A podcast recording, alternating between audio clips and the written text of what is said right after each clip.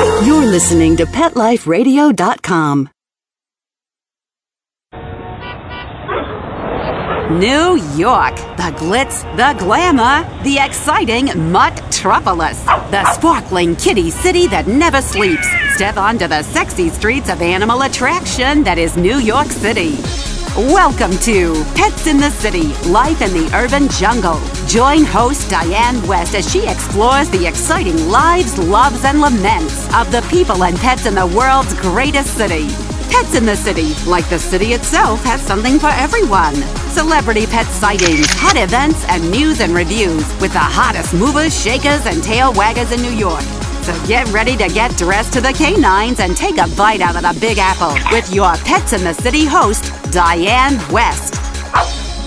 Hello, all you cyber cats, kittens, canines, and critters under all creation. This is Diane West, your host, Pets in the City, coming at you from the greatest city in the world, New York City, of course, with another episode of Pets in the City on Pet Life Radio. How are you? I hope, if you're tuning in today, that you are ready to come on down. We'll be right back. This is a Pelham Bay Parkbound, six local trains. All right, this is my stop, Commercial Boulevard. Yeah, that's funny. Pets in the City will be back in a New York minute. Don't go anywhere. Stand clear of the closing doors, please. Spills, pet messes, and dirt are unavoidable, but the stains and odors they cause are not. Spot Shot Instant Carpet Stain and Odor Eliminators, non toxic, environmentally friendly, and biodegradable formula safely and permanently eliminates the toughest carpet spills and stains, even pet messes. Approved by the Carpet and Rug Institute, Spot Shot neutralizes odors with powerful dual odor eliminators and utilizes an anti resoiling agent to protect carpets from future stains. Spot Shot products can be found at Walmart, Petco, Lowe's, and your local grocery retailer. For more information, visit spotshot.com.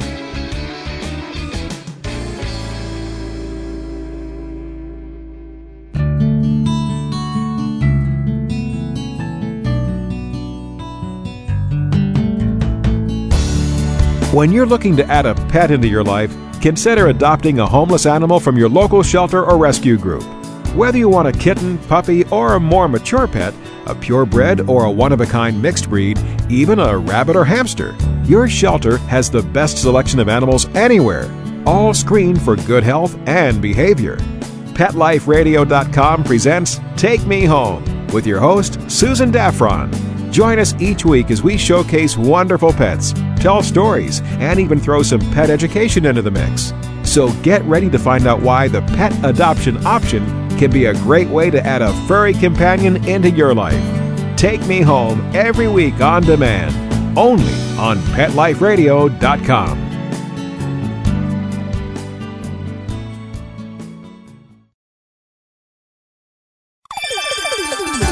Let's Talk Pets on PetLifeRadio.com. Okay, all you yuppie puppies and city kitties, Pets in the City is back with more urban animals and cool cosmopolitan critters. Try saying that three times fast. Right, Diane? Now, unless you have been living under a rock for the past, oh, 35 years, or for our listeners of a certain age, uh, let's make that 50 years, you know exactly who I'm talking about. Our guest today is Bob Barker, the one, the only Bob Barker from The Price is Right and Truth or Consequences and any number of other famous shows that you can think of. Bob and I sat down to my absolute thrill and had an exclusive interview, mostly talking about his retirement, if you could call it that. I think he's busier now than he was before. Writing books, traveling the country, and talking to people about one of the uh, subjects that's very dear to his heart spaying and neutering our pets to cut down on the pet population and really, in essence, save lives before they're even created.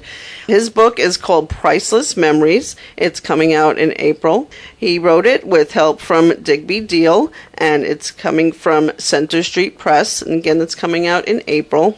And I spoke with Bob. He talked about his book, he talked about his life, and we had a great conversation. Sit down and come listen with us.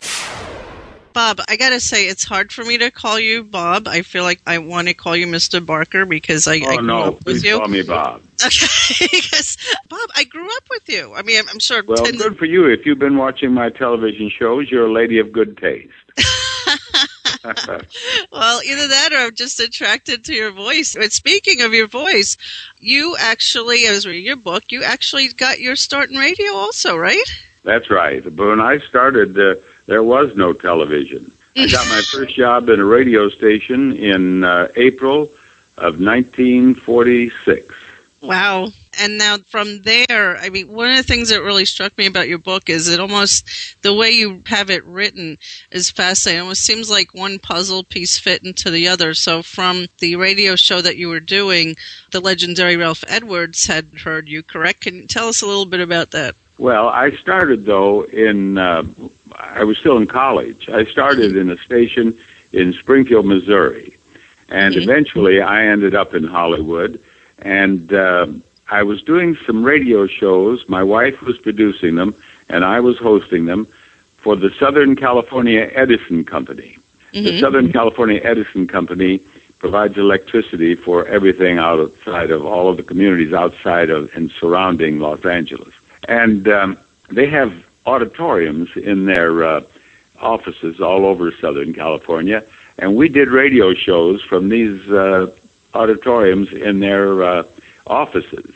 And uh, Ralph Edwards, he had sold Truth or Consequences to NBC as a daytime show. And he was auditioning hosts in New York, and he was auditioning hosts in Hollywood, but he hadn't found just the one he wanted.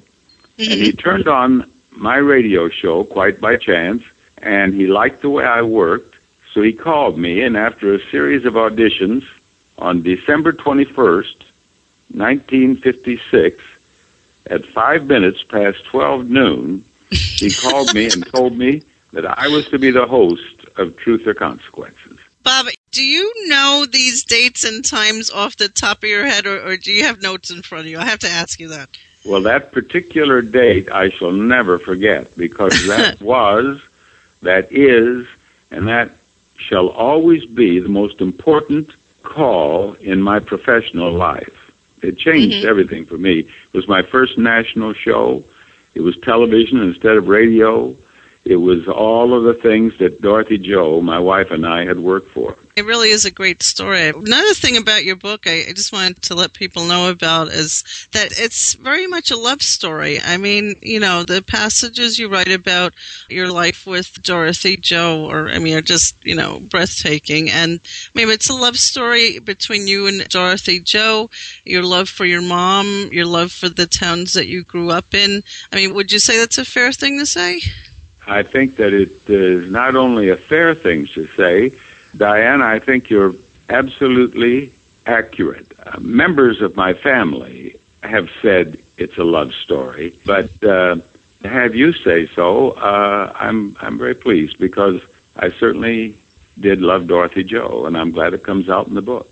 It really does. I mean, thank you. I I take that as a compliment of highest praise. But the first thing that struck me, I said, "This is a love story. This is Mr. Sorry, not Mr. Barker. Bob's love for Dorothy Jo and his towns that he's grew up in, from you know Springfield, Missouri to South Dakota, and obviously your love of animals as well, which we'll get to in a second.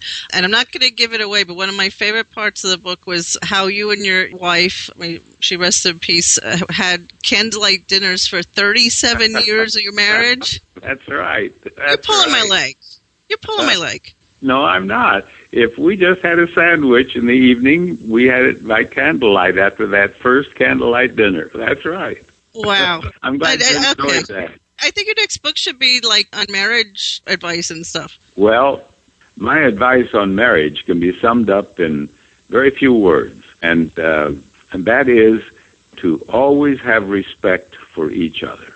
And Dorothy Jo and I did, and I think that is the basis of everything in marriage. You can overcome all of the obs- obstacles so long as you maintain respect for each other.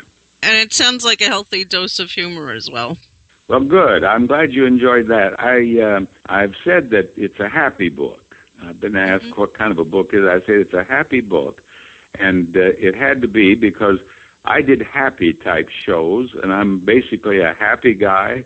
So I have written a, a happy book, and I hope it makes people smile and hopefully maybe on occasion laugh out loud. Now you are a happy guy, as you say, and I, I think all of us who've watched you throughout your prestigious and endearing career would say that. But I'm going to ask you something. I'm wondering when I was reading in between the lines, was Dorothy Jo trying to tell us a little bit about another side of Bob Barker that we don't know? Because she, I think, was there one part that she said um, the reason why you guys are married so long is because uh, she she she loved you and you love you or something.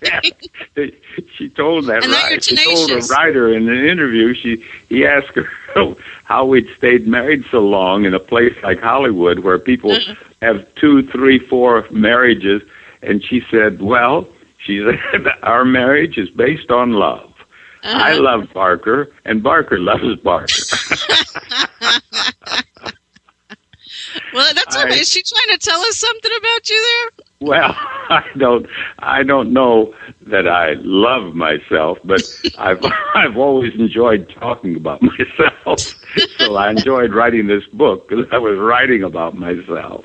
I guess in your line of work, you'd have to. I mean, someone who can remain excited about an auditorium of people screaming, "No, that's a dollar thirty-nine. I mean, you have to have some kind of sense of humor about that. You have to, I would imagine. Uh, Listen, you not only have to have a sense of humor to get through Prices Right, you have to have a sense of humor, I think, to get through life. Absolutely. Particularly when you reach your golden years, which I have. You know what? And most people I talk to who enjoy their life, they say because they look at their life as if they enjoy it. So, I mean, I, I think you have a lot of wisdom there.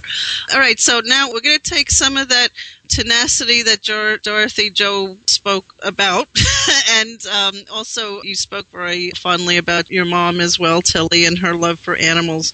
So, talk about some of the things that kind of punctuated your work with animals. Obviously, we all know about the big boycott you made, for lack of a better term, with the furs and Miss America. If you had to do that again, would you do it differently, or are you satisfied no, with the no, I did. I I did exactly the right thing. It wasn't Miss America.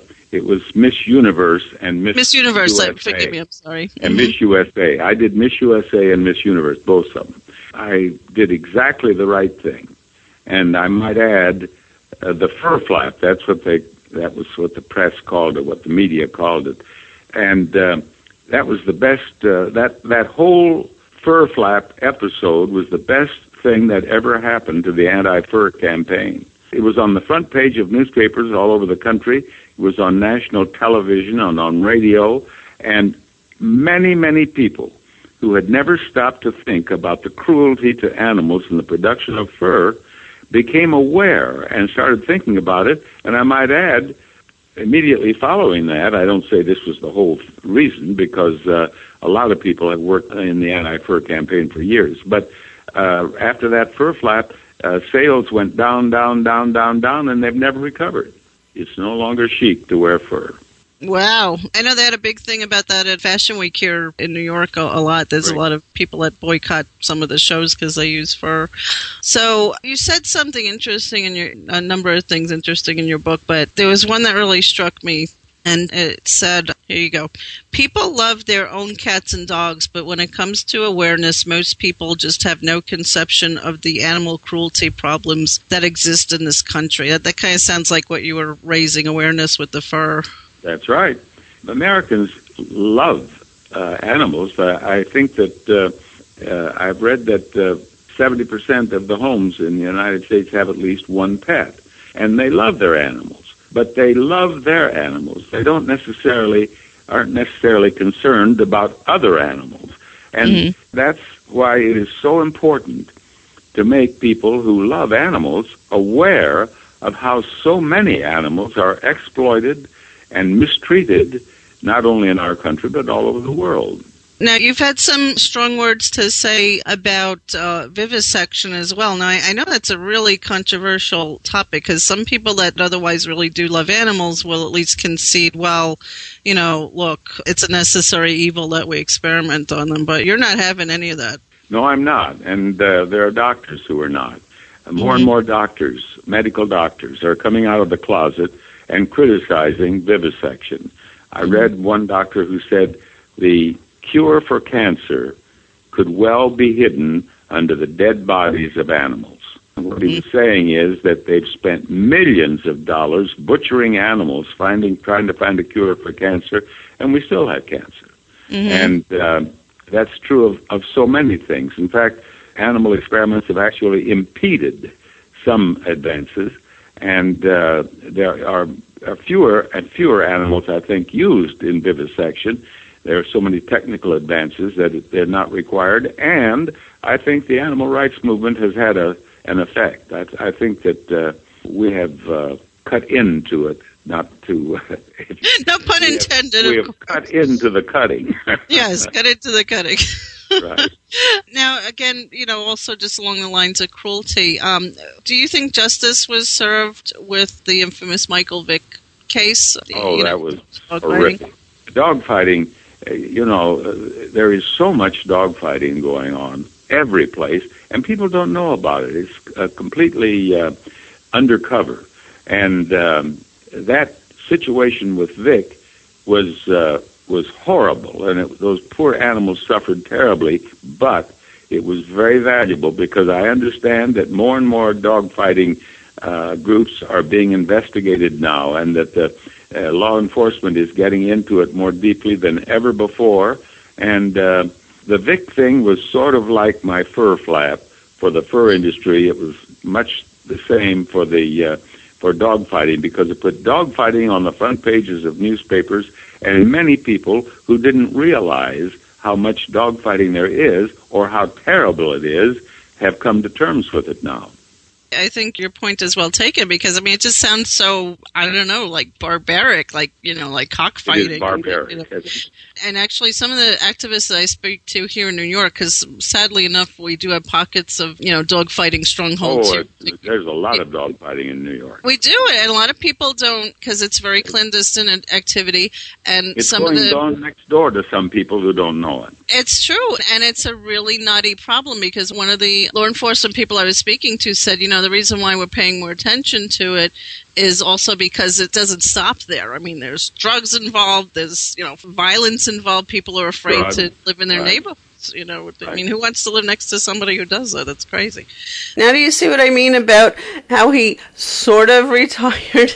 My God, I hope when I'm half his age, actually, I'm probably about half his age, you didn't hear that, I have half as much of his energy. He is really something. We'll be right back and talk with him some more, particularly about his efforts uh, that he now has time to, to devote more time to with spaying and neutering and uh, other animal welfare subjects in general. This is a Pelham Bay Parkbound, six local trains. All right, this is my stop, Commercial Boulevard.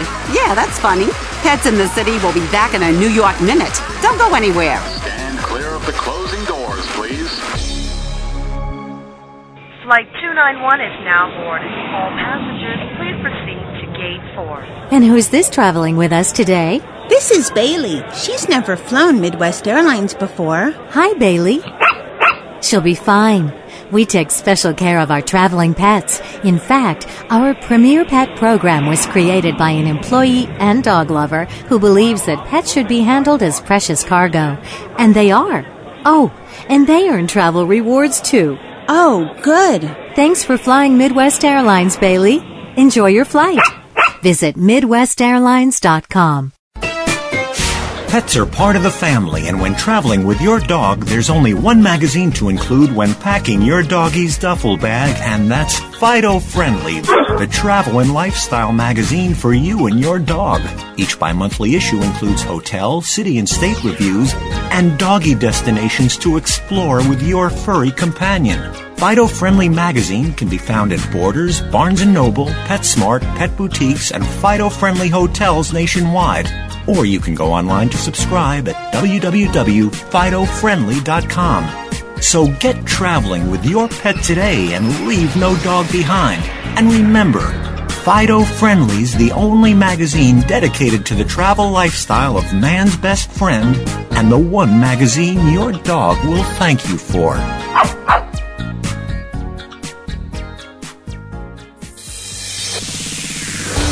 Coast to coast and around the world, it's All Behave with Arden Moore. Find out why cats and dogs do the things they do and get the latest buzz from wagging tongues and tails in Rin Tin Tinseltown. From famous pet experts and best-selling authors to television and movie stars, you'll get great tail-wagging pet tips and have a fur-flying fun time. All Behave with America's pet edutainer, Arden Moore. Every week on demand. This is the place for a special paparazzi treat only on PetLifeRadio.com.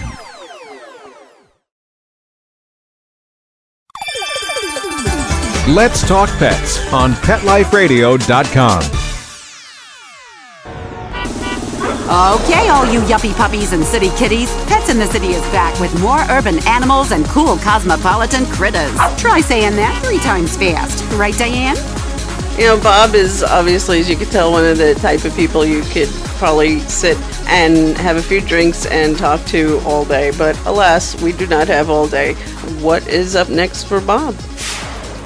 All right, now obviously we are going to talk about spay and neuter. Now you have the Dorothy Jo and Matilda Foundation that for spay and neuter. Tell us a little bit about that. Well, I uh, established the DJ and T Foundation. It's named in memory of my wife, Dorothy Jo, and my mother, whose name was Matilda, but everyone called her Tilly. Tilly. Mm-hmm. And, and we uh, subsidize spay neuters all over the United States. Uh, well, we give two types of grants. One is a, uh, a grant for spay neuters, and the other is a grant for uh, equipment or uh, anything, maybe uh, pave a parking lot or build awnings or whatever for clinics.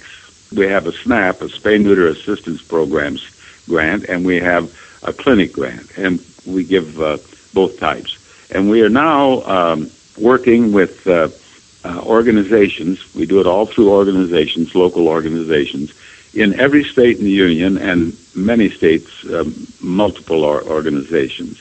And, a, and an organization can get a grant and use it up and get another grant and keep keep their spay neuter program going. That that's the only answer to the terrible, tragic problem of overpopulation, animal overpopulation. The, the only solution is spay neuter. There are just too many cats and dogs being born for all of them to have homes. There are mm. people all over the United States devoting their time, their energy, and their money to trying to find homes for all of these cats and dogs, and these people are doomed to disappointment because the homes don't exist.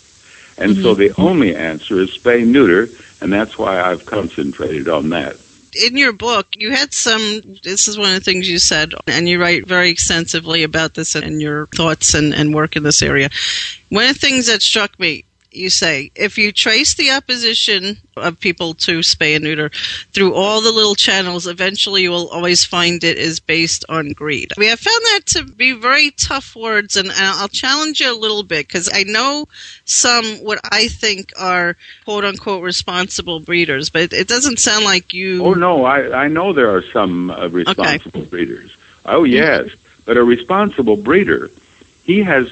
We have recently passed a spay neuter ordinance here in Los Angeles. Right. Spay neuter is mandatory here now, and I'm delighted to say not only is Los Angeles the first major city to pass such a an ordinance, but it has already begun to spread across the country. They have it now in Dallas.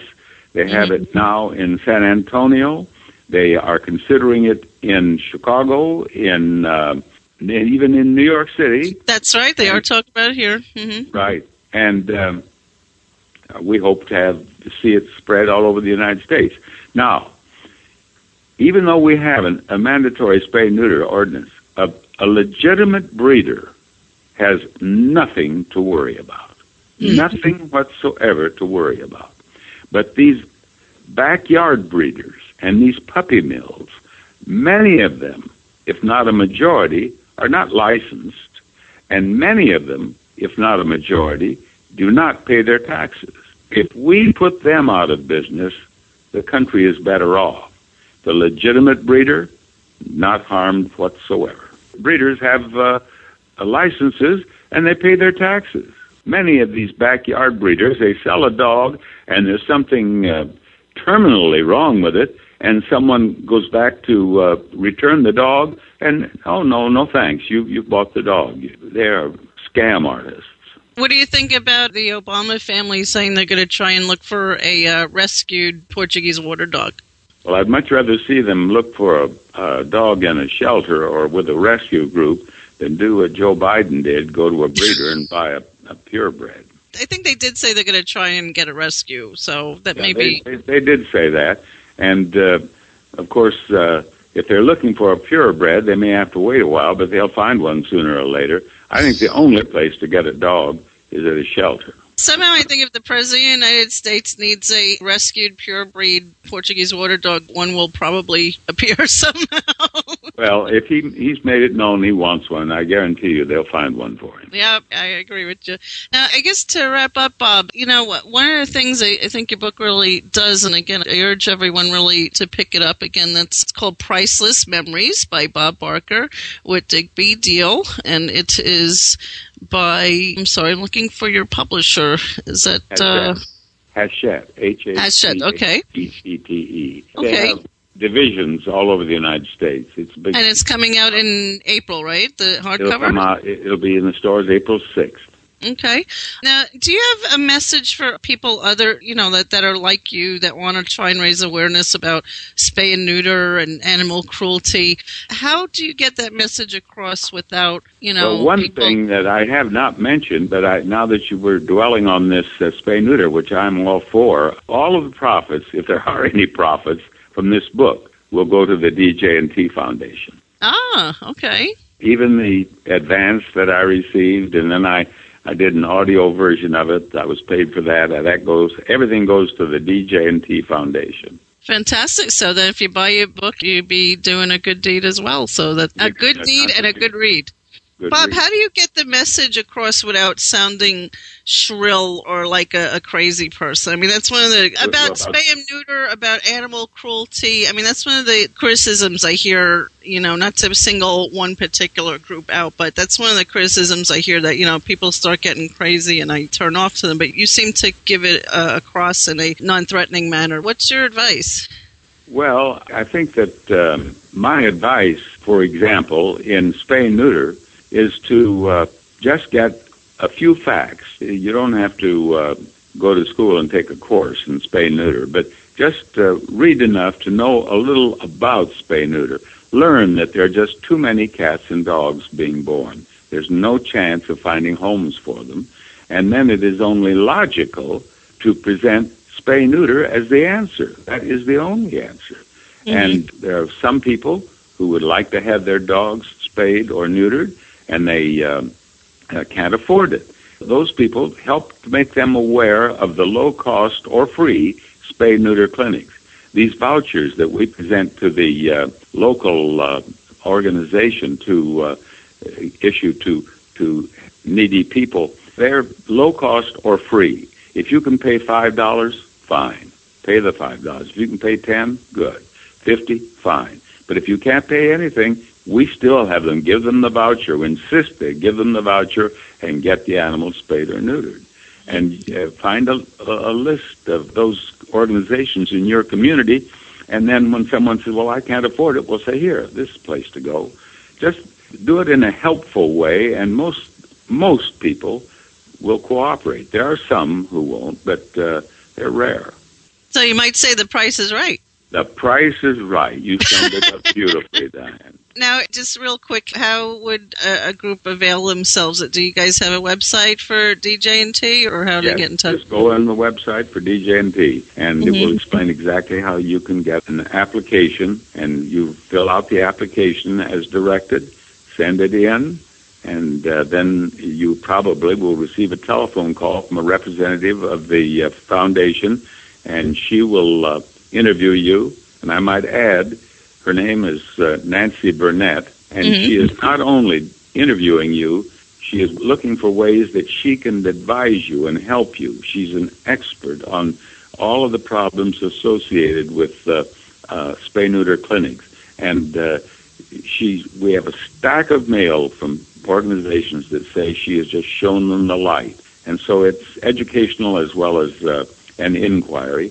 And then, if the board of directors, uh, she, her notes are presented to the board of directors, and they will uh, decide to help you or or pass. Can an individual do this, or you have to go through an agency? You have to be a, a 501c3 organization Okay, okay, great. So, Bob, when are you going to come visit us? in New York. Yeah. You're in New York, aren't you? Yes. No, I'm coming back there uh, for something that has really nothing to do with animals in a way. Although I'm trying to sell priceless memories, and that uh, is has something to do with animals. But I'm coming back to New York April 9th, and I'm going to be on the uh, Today Show on the first segment and on the last segment, and I'm going to be on the Weekend Today Show, telling folks about priceless memories. Well, we'll be watching. I'm Bob, also to do Rachael Ray's show. And the Rachael Ray show. I know Okay. absolutely nothing about cooking, but I'm going to, I'm, I'm going to suggest that I just taste. Sounds good to me. Bob, thank you so much for visiting with us today on Pets in the City on Pet Life Radio. I really enjoyed it. I, Thank I you. Really. And I hope that you enjoyed the book. I really do, and I really, I'm going to tell everyone to read. I really, really enjoy it. It is a love story on so many levels, and of course, gets out the message for to be kind to animals in so many ways. Thanks. You summed it up for me. I, I wanted a happy book, and the fact that you have described it as a love story it makes me even happier. And I and I certainly wanted to try to to persuade folks that these animals need our help. Absolutely. No, thank you so much, Bob. I appreciate it. I thank you very much, Diane. Bye bye. Thanks. Bye bye. And that'll do it for this episode of Pets in the City. I am your humble host, Diane West, again, proud New Yorker and coming from New York City, broadcasting live or at least podcasting live to you. Want to thank our producer, Mark Winter, for putting up with me and making me sound great. I also wanted to thank our sponsors for keeping us on the air and wanted to thank you in advance for patronizing our sponsors because that keeps us on the air as well. I will talk to you next week about some really cool things coming up in the New York City area in March. And please write to me. I'm getting lonely. Diane at petliferadio.com. Write to me about anything. Seems like I'm very shy, right? no, I'm not. So just write to me and let's talk. And with that, I will talk to you soon. New York, the glitz, the glamour, the exciting Mutt-tropolis, the sparkling kitty city that never sleeps. Join us each week for Pets in the City. With your host, Diane West, celebrity pet sightings, hot events, and news and reviews with the hottest movers, shakers, and tail waggers in New York. So take a bite out of the Big Apple with Pets in the City every week on demand only on PetLifeRadio.com.